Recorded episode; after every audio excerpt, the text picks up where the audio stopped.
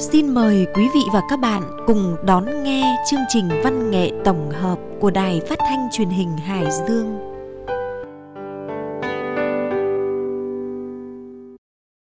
Kính chào quý thính giả và các bạn đã đến với chương trình văn nghệ tổng hợp của Đài Phát thanh Truyền Hải Dương. Quý vị và các bạn thân mến, chương trình văn nghệ tổng hợp ngày hôm nay sẽ được mở đầu bằng bài viết Nguyên Ngọc và những tác phẩm tôn vinh người lính cụ Hồ của tác giả Tôn Phương Lan. Tiếp đến là chuyện ngắn, bước qua cây cầu và những con châu chấu của tác giả Cẩm Dương. Sau đây, mời quý vị và các bạn cùng theo dõi nội dung chương trình.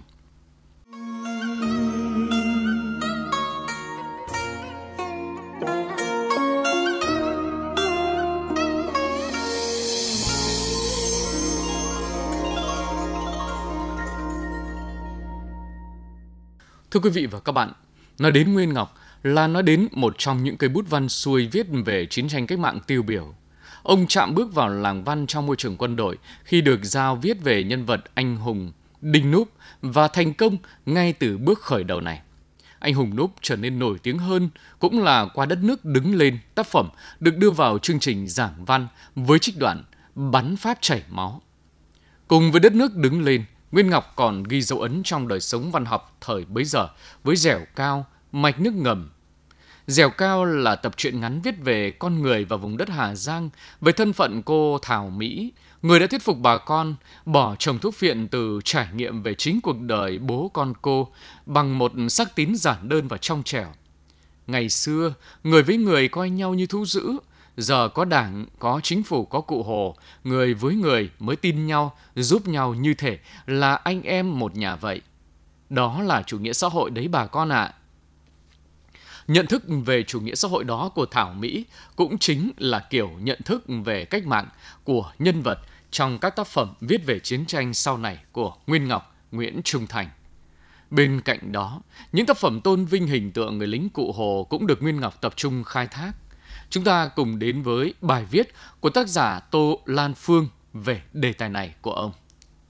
Trở lại chiến trường Quảng Nam trong những năm 60 của thế kỷ trước, Nguyên Ngọc lựa chọn cho mình bút danh Nguyễn Trung Thành. Đây là sự lựa chọn không thể khác khi mà ý nghĩ của người lính trước giờ xuất quân chắc chắn cũng là ý nghĩ của người lính cầm bút này. Có thể hôm nay, điều ấy cũng thường tình, tôi sẽ ngã xuống.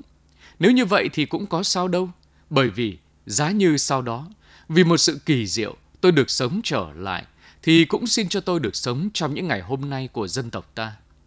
Tôi thiết tha yêu cái ngày hôm nay của đất nước, thiết tha yêu đội ngũ trùng điệp của chúng ta đang tiến lên trong cuộc hành quân cả nước sụp sôi và chiến thắng này. Trong bài Đường chúng ta đi. Tập truyện ký trên quê hương những anh hùng Điện Ngọc ra đời trong những tháng ngày đó, ông đã thể hiện một cách thuyết phục sức mạnh làm nên chiến thắng. Từ trong sâu thẳm trái tim mình, các nhân vật đều thấm sâu truyền thống yêu nước, đoàn kết, bất khuất và tinh thần thượng võ nhân ái của dân tộc. Chuyện ngắn Rừng Xà Nu được đưa vào chương trình phổ thông, tiếp tục mạch viết của đất nước đứng lên qua việc thể hiện tinh thần bất khuất của người dân Tây Nguyên trong cuộc chiến đấu chống giặc bảo vệ buôn làng. Một số bút ký như Người chiến sĩ dưới chân núi Chư Pông, Trị Thuận ra đời, cùng trong nguồn cảm xúc về lịch sử, về đất nước, về con người mà kết động là thiên tùy bút đường chúng ta đi. Trong những năm chiến tranh, tùy bút này đã khơi dậy một cách mạnh mẽ lòng yêu nước trong tâm hồn một thế hệ thanh niên trước họa xâm lăng. Cảm hứng về tổ quốc, nhân dân tuôn trào qua giọng văn tâm huyết hào sản và đầy chất lãng mạn của tác giả đã truyền lửa đến trái tim những người cầm súng trước giờ ra trận. Đất Quảng tiếp tục mạch viết về cuộc đấu tranh không khoan nhượng giữa dân tộc và ngoại bang xâm lược giữa giai cấp, cụ thể hơn chất chứa trong đó là khối mâu thuẫn giữa cách mạng nhân dân với địa chủ chính quyền, là mâu thuẫn giữa hai gia tộc mà nói như bí thư tri bộ thắm, giết nó tức hứa min, phải giết cả cái ý nghĩ đen tối mà nó mang về. Hầu hết những sáng tác mang cảm hứng anh hùng đó của Nguyên Ngọc ra đời từ người thật việc thật kết hợp với giọng văn vừa hào sảng vừa trữ tình đã khiến cho hiện thực trong các sáng tác của ông vừa chân thực vừa lãng mạn. Người đọc không chỉ đồng nhất nhân vật Núp trong đất nước đứng lên với anh hùng Núp bằng xương bằng thịt ngoài đời mà thực tế, những ai đã trải qua cuộc chiến tranh chống Mỹ, đọc lại những sáng tác này đều như cảm thông với nhiệt huyết của những con người thời kỳ đó. Sau chiến tranh, khi trở lại với công việc của người cầm bút chuyên nghiệp, Nguyên Ngọc đã tìm đến với cái đời thường, cái hàng ngày, hạnh phúc nhỏ, đau khổ nhỏ, cuộc đời nhỏ. Sau bao nhiêu năm đã say mê sống, say mê viết cái phi thường, cái lịch sử, to tát, hùng vĩ như ông nói. Bằng việc tiếp tục khai mở những vấn đề mới trên vùng đất Quảng Nam, ông đã trở lại miền cát cháy, lần theo dấu vết của những con tàu không số để chứng minh có một con đường mòn trên Biển Đông, có đường chuyên chở vũ khí vào chiến trường miền Nam trong những năm kháng chiến chống Mỹ. Cát cháy bắt đầu từ một cây dương còn tồn tại được như một điểm xanh cho mọi người nhận dạng giữa một vùng biển đông cát trắng mênh mang, kết quả của liên miên những trận cày ủi, đánh phá, cướp dân, quét trắng đất đai và phong trào của ta. Cho đến đầu năm 1971, thực sự là ta đã mất toàn bộ vùng đông, mất sạch, trắng bong, không còn một tấc đất nào không bị cày ủi, không còn màu xanh. Dân thì bị xúc hết vào các khu đồn, du kích, cán bộ xã hoặc là bị tiêu diệt hoặc chạy giạt lên các vùng trên. Bộ đội không xuống được nữa. Trắng tay. Chỉ còn có Bình Dương, đốm lửa cuối cùng giữa bốn bề đã tắt ngấm. Trong tình cảnh đó, bám trụ như một nghĩa vụ, một mệnh lệnh cũng là lương tâm, vì Bình Dương còn là niềm tin, còn hy vọng. Và làm nên chiến công đó là những người như vợ chồng người xã đội trưởng và các nữ du kích mật trong khu dồn dân của địch mà sau chiến tranh mỗi lần gặp nhau ôn lại chuyện cũ, chính họ cũng ngạc nhiên tại sao hồi đó bọn mình ghê gớm như vậy he. Nguyên Ngọc đi vào từng câu chuyện của các nhân chứng cụ thể, không chỉ từ Phó Bí thư huyện ủy Hai Tân, chính trị viên huyện đội Hai Toán, anh Ngộ Bí thư Đảng ủy xã, anh Sang Chủ tịch, anh Bốn xã đội trưởng, chị Huyền Đảng ủy viên Mòn Lạc. Mà còn là câu chuyện của chị Khánh chủ quán về đội du kích hoạt động bí mật, là câu chuyện của chị Phan Thị Hoa mua thuốc Tây để chuyển về cứ, tránh được địch nhưng không tránh được hậu quả cách phi tang vật chứng khi nuốt hết số thuốc mà không biết đó là những thuốc gì. Là câu chuyện về trận quyết chiến lịch sử 15 ngày đêm và cuộc hành quân kỳ lạ sau đó.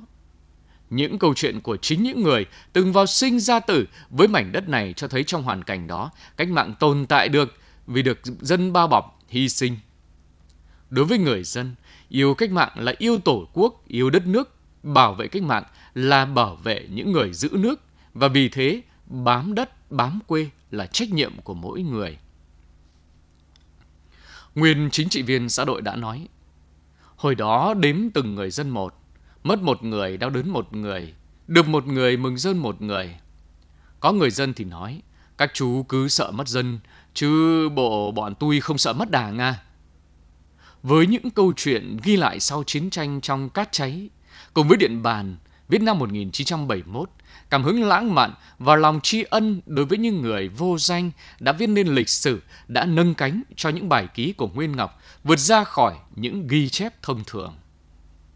Để có một con đường mòn trên Biển Đông, sáng tác năm 2021, hiện ra vóc dáng tầm cỡ lớn lao, Nguyên Ngọc đã kỳ công tìm đến với hàng chục nhân chứng mà trong số đó nhiều người bị quên lãng Bắt đầu chỉ với tập phát thảo lịch sử Lữ đoàn Hải quân 125 mà nhân chứng đầu tiên là cụ Võ Bẩm.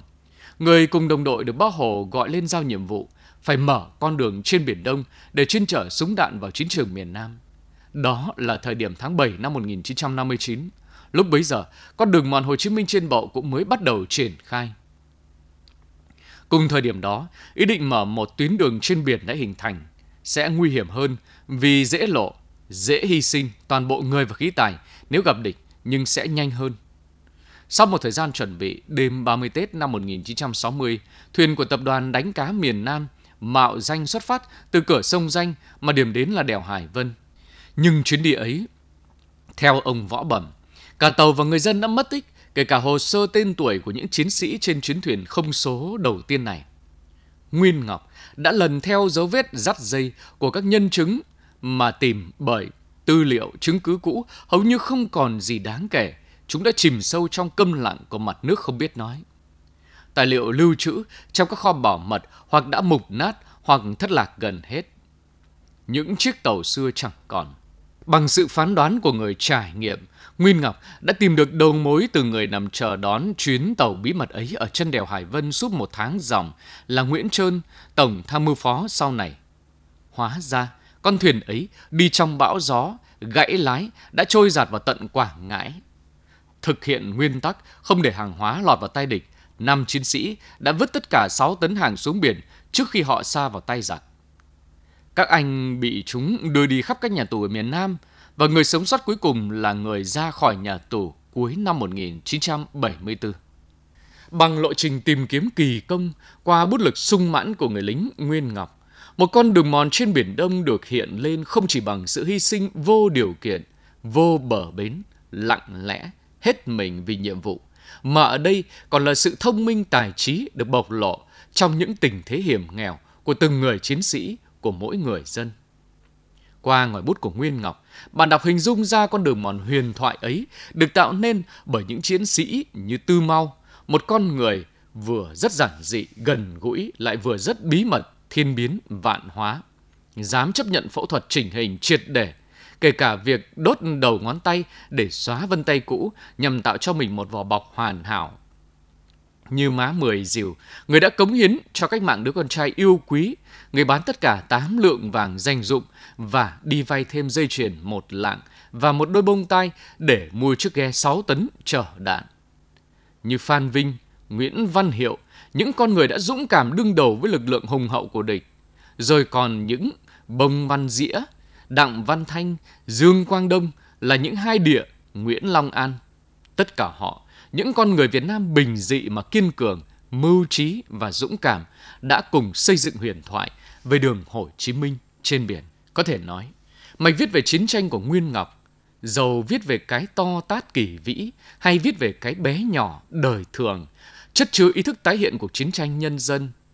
Ở đó, mọi con người tham gia chiến tranh đều với mong muốn cuộc sống của con người ngày một no ấm thanh bình.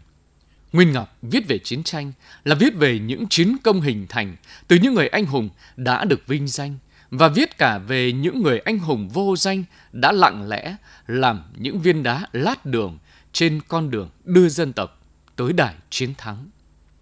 Những sáng tác của ông cho thấy cuộc chiến tranh bảo vệ tổ quốc của dân tộc ta với những kỳ tích có một không hai trong lịch sử chiến tranh của nhân loại thực sự là một cuộc chiến tranh nhân dân với ý nghĩa đầy đủ nhất.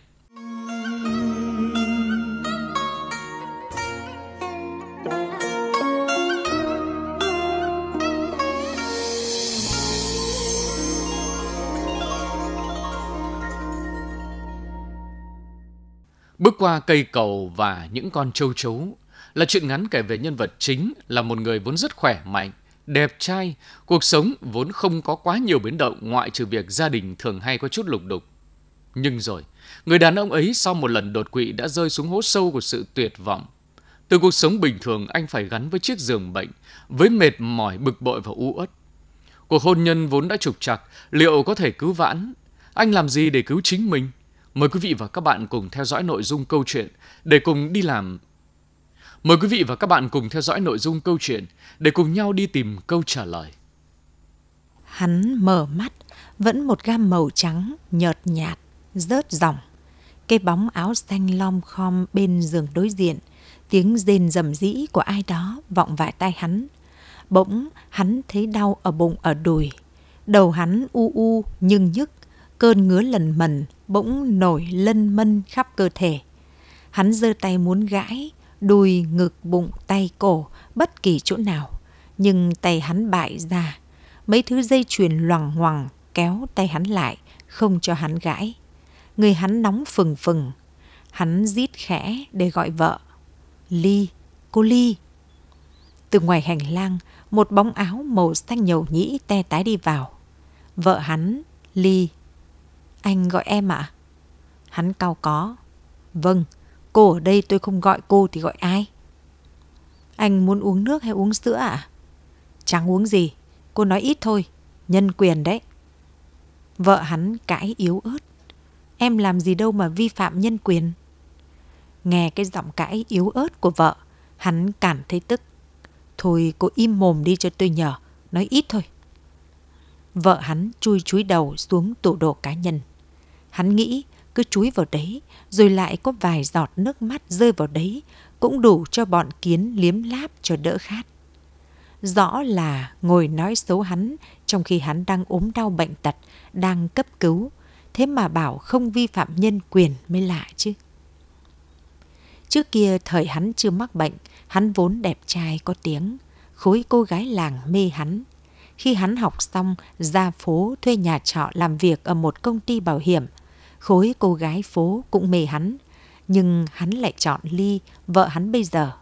Đúng là vợ chồng là duyên nợ ba sinh, chỉ gặp nhau trong một đám cưới người bạn đồng nghiệp, rồi nói chuyện xin số điện thoại, vài ba lần đi uống cà phê hóng gió bên hồ Bạch Đằng. Rồi một trưa chủ nhật, hắn rủ Ly đi đạp vịt ra giữa hồ. Gió lồng lộng, nước gợn sóng, lá vàng đổ rào rạc. Bóng những người đi bộ đôi bên hồ sắp như những chiếc lá bị gió thổi bay. Ly cũng run rẩy như chiếc lá vàng sắp bị thổi bay khi hắn cầm tay áp người vào nàng. Hôm nay, giữa hồ này, giữa một thu lá vàng, anh xin ngỏ lời cầu hôn em. Ly chớp chớp mắt như mắt cá dưới đáy hồ. Anh vội vàng thế, anh còn chưa nói yêu em mà. Hắn ôm cứng nàng. Anh đã yêu em từ lâu rồi. Thế thôi mà Ly ngả vào hắn. Sóng nổi lên dưới hồ. Sóng nổi lên trong lòng hai người. Cuồn cuộn dạo dực Nụ hôn như cơn rông tố ập xuống. Thuyền con vịt trong trành. Ba năm đầu lấy nhau còn nghèo mà vợ chồng hạnh phúc. Thằng Trúc ra đời là quả ngọt đầu mùa. Để chăm con, hắn từ chối mọi cuộc hẹn hò bia rượu. Tàn sợ, hắn nhanh chóng đi đón con, về lau nhà, tắm rửa cho con. Ly thì ra chợ mua thức ăn về nấu nướng. Cài giữa con, Ly đi học nâng cao vào mỗi thứ bảy chủ nhật. Hắn làm xe ôm đưa vợ ra bến xe, rồi về nhà khóa cửa trông con dọn nhà. Cứ thế, cứ thế. Thì thoảng cũng có trận cãi nhau, nhưng chỉ đến tối là lại làm hòa. Hắn đã từng nghĩ nếu không có đêm song hành cùng với ngày thì có lẽ trái đất này đã nổ tung vì chiến tranh giữa những cặp vợ chồng như hắn và Ly. Nhưng rồi vẫn hết ngày thì đến đêm, vợ chồng hắn đã bắt đầu có những bất ổn mà không thể làm lành được khi đêm xuống. Một đêm, hai đêm, ba đêm, nhiều đêm, nhất là sau khi Ly sinh đứa con thứ hai, thằng Đức thì vết dạn càng rõ hơn. Hắn thấy mệt mỏi nhiều ngày, giấc ngủ trờn vờn u uất, những cơn mê nói ra mồm thẳng thốt. Tỉnh dậy người tứa mồ hôi. Hắn hay gắt cáu và không bao giờ chủ động làm lành với vợ vào buổi tối nữa. Vợ có kéo áo, hắn cũng lơ đi, quay vào tường, ủ rũ, tất tật mọi thứ. Vợ hắn ngày một trẻ đẹp hơn, lên trước trong một sở. Vợ hay đi họp hành, làm đẹp, còn hắn cũng tranh thủ đi chơi cầu lông đợi đón con. Cho đến một trưa đón thằng bé về đến nhà, hắn đang bê thau quần áo đi phơi thì khụy xuống, lưng đau, người tái nhợt, thở không ra hơi. Hai thằng con gọi mãi, vợ hắn mới ló mặt về. Hắn được đưa ra viện. Bệnh án, sỏi thận và suy thận độ 3, tim to dần. Có người nhà trên bệnh viện trung ương, hắn xin chuyển viện. Tháng rưỡi nằm viện về, hắn bị giảm sức khỏe, ghê gớm. Cả tháng cũng không muốn động tới vợ. Trong người hắn luôn khó chịu. Dần dần vợ hắn là nơi hắn thải độc qua những lời cằn nhằn soi mói, rìa dóc, đầy nghiến. Vợ hắn im lặng. Hắn từng nghe bà ngoại dặn vợ mình, cố chịu, Người có bệnh họ mệt mỏi nên mới hay cáo bặn thế. Có lẽ vì thế mà vợ hắn nhún chăng. Có lúc mắng vợ choa trỏa xong, hắn cũng cắn dứt nhưng không thấy vợ cãi. Vợ nghe bà ngoại hay sợ hàng phố nghe thấy, xấu hổ, hắn không rõ. Sau trận mổ mắt, mổ tim năm ngoái thì sức khỏe và diện mạo của hắn xuống dốc tệ hại. Có người bà con vào chơi không nhận ra hắn, gọi hắn là ông và hỏi cô Ly có nhà không. Hắn tức bảo nhầm nhà rồi. Lúc vợ hắn chạy ra kêu đó là chú tới họ ngoại nhà hắn tới chơi mà hắn không nhận ra à? Lúc bấy giờ hắn mới nhìn kỹ lại. Chú tới mắt đã toét mà vẫn còn hay khóc nhẹ như lúc bé. Chú bảo hắn xuống quá, thay đổi quá. Chú cho hai chục trứng gà ta, bảo hắn nuốt sống tầm bổ, lại cho cả ít củ tam thất để dành. Hắn xin nhưng không dùng lần nào. Vợ hắn còn đầy chất bổ dưỡng hơn, tổ yến, đông trùng hạ thảo, hắn còn dùng chẳng được. Đợt này vào khoa thận điều trị bệnh suy thận mãn của hắn, bác sĩ phải mổ ở bẹn để lọc máu cấp tốc cho hắn. Chiều nay đã là lần lọc thứ ba. Hắn nhớ lại cái lúc nằm tành hạnh trên bàn chạy thận. Hắn đã muốn chết. Hắn muốn chết ngay lúc ấy. Lúc hắn bắt đầu đỡ đau và hơi tỉnh lại. Hắn thấy chết cũng được, chẳng sợ gì. Chỉ là một cú đau rực lên hay co quắp hay khó thở hay học máu hay gì gì đó. Mắt trợn ngược, mồm nhệch ra, tài xệ xuống và ngoẹo đầu về một bên. Hết thở. Thế là lên đường. Cũng được. Kết thúc mọi đau đớn, mệt mỏi, mọi sự liên lụy đến người thân. Con lớn hắn vừa bắt đầu đi làm, thằng út thì đang chờ kết quả đại học. Vợ hắn có lẽ lại sắp từ phó lên trường. Chị gái hắn thì con dâu sắp đẻ, năm xào ruộng sắp gặt, con chó đang trong nhà phải gửi hàng xóm. Hắn chết, mọi người sẽ trở lại cuộc sống bình thường sau vài ngày. Hắn chết là một sự giải thoát cho tất cả. Chỉ còn ba giỏ lan của hắn, không biết ai sẽ tưới chúng thôi. Nhưng chết cũng phải ăn chút gì, chứ không thì làm ma đói. Đã năm tiếng nay hắn nhịn ăn. Vợ hắn nhỏ nhẹ. Anh ăn nhé. Hắn không nói gì. Anh cố ăn nhiều cho khỏe. Một bát cơm tống đầy bí nấu sườn, thịt kho tàu, giò lụa đẩy ra trước mặt hắn. Cô làm như tôi là người khỏe lắm mà hôm nào cũng một bát tướng thế này. Ai mà nuốt được. Hắn cằn gắt vợ. Vợ nhỏ nhẹ. Thì anh cố đi, không hết cũng không sao. Cô phải biết liều lượng xúc vừa đủ chứ. Cô có biết ăn đồ thừa là chết xuống âm phủ phải ăn lại những đồ đó không? Cô muốn lúc tôi chết xuống phải ăn những thứ đó hả? Vợ hắn rơm rớm nước mắt. Không, anh đừng nói thế, tội em. Anh giờ chạy thận định kỳ là ổn rồi, đừng bi quan thế. Cô lại chẳng muốn. Hắn kìm lời, cúi xuống nhìn vết rạch ở cổ tay mới rạch được một tuần.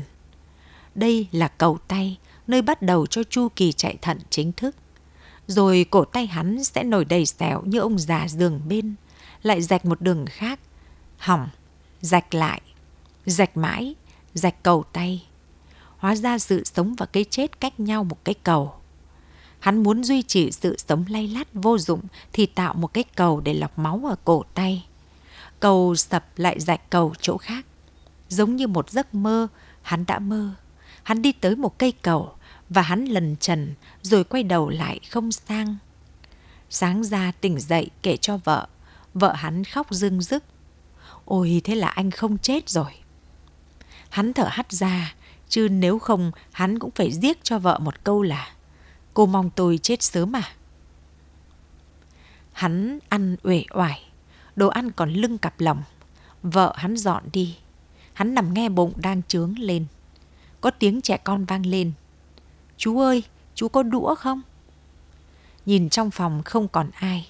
Thế thì thằng bé hỏi hắn rồi.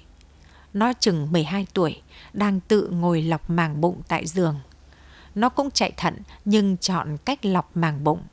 Một tay nó vừa giữ cho ống lọc ra lọc vào, tay còn lại gãi đầu, còn đôi chân thì đu đưa, cái hồng lắc lắc cho nước chảy nhanh. Trông thằng bé ngồ ngộ, tự dưng hắn thấy muốn nói chuyện. Hỏi đũa để ăn cơm mà cháu. Vâng, cháu nhờ một bà đi mua cơm hộ, nhưng bà quên lấy đũa. Thế người nhà đâu? Bố cháu về từ hôm qua, bà cháu ốm nặng ở nhà, mẹ cháu thì đi công ty, không nghỉ được. Nghỉ làm thì làm gì có tiền nuôi cháu chạy thận. Hắn trùng lòng. Thế cháu chạy lâu chưa? Năm nay mười mấy tuổi rồi. Thằng bé lắc mông mạnh hơn. Có lẽ nó muốn... Có lẽ nó muốn hết nhanh nước. Cháu bị từ hồi lên lớp 5, giờ đã 12 năm chạy thận. Cháu quen rồi, nếu có trục trặc chỉ cần bố cháu đưa lên bệnh viện. Cháu ở được một mình, cơm thì nhờ mọi người mua hộ. Hắn ngạc nhiên. Cháu đã 24 tuổi ư? Trông như 12 vậy. Thì bác sĩ bảo cháu dừng lại với tuổi 12 mà. Thế càng trẻ chú nhỉ? Thế chú có đũa không? Cháu xin một đôi. Phải ăn đã. Hôm nay cháu phải ăn hẳn suất 20k. Có thịt bò sốt vang mà cháu thích chú ạ. Hắn ngồi dậy mở tủ lấy cho thằng bé đôi đũa. Giọng hắn tươi tỉnh hẳn. Ngon đấy cậu lớn, lọc xong thì ăn đi cho nóng. Mà lần sau lọc màng bụng thì sang buồng thủ thuật bên cạnh cho vệ sinh nhé. Thằng bé khì cười.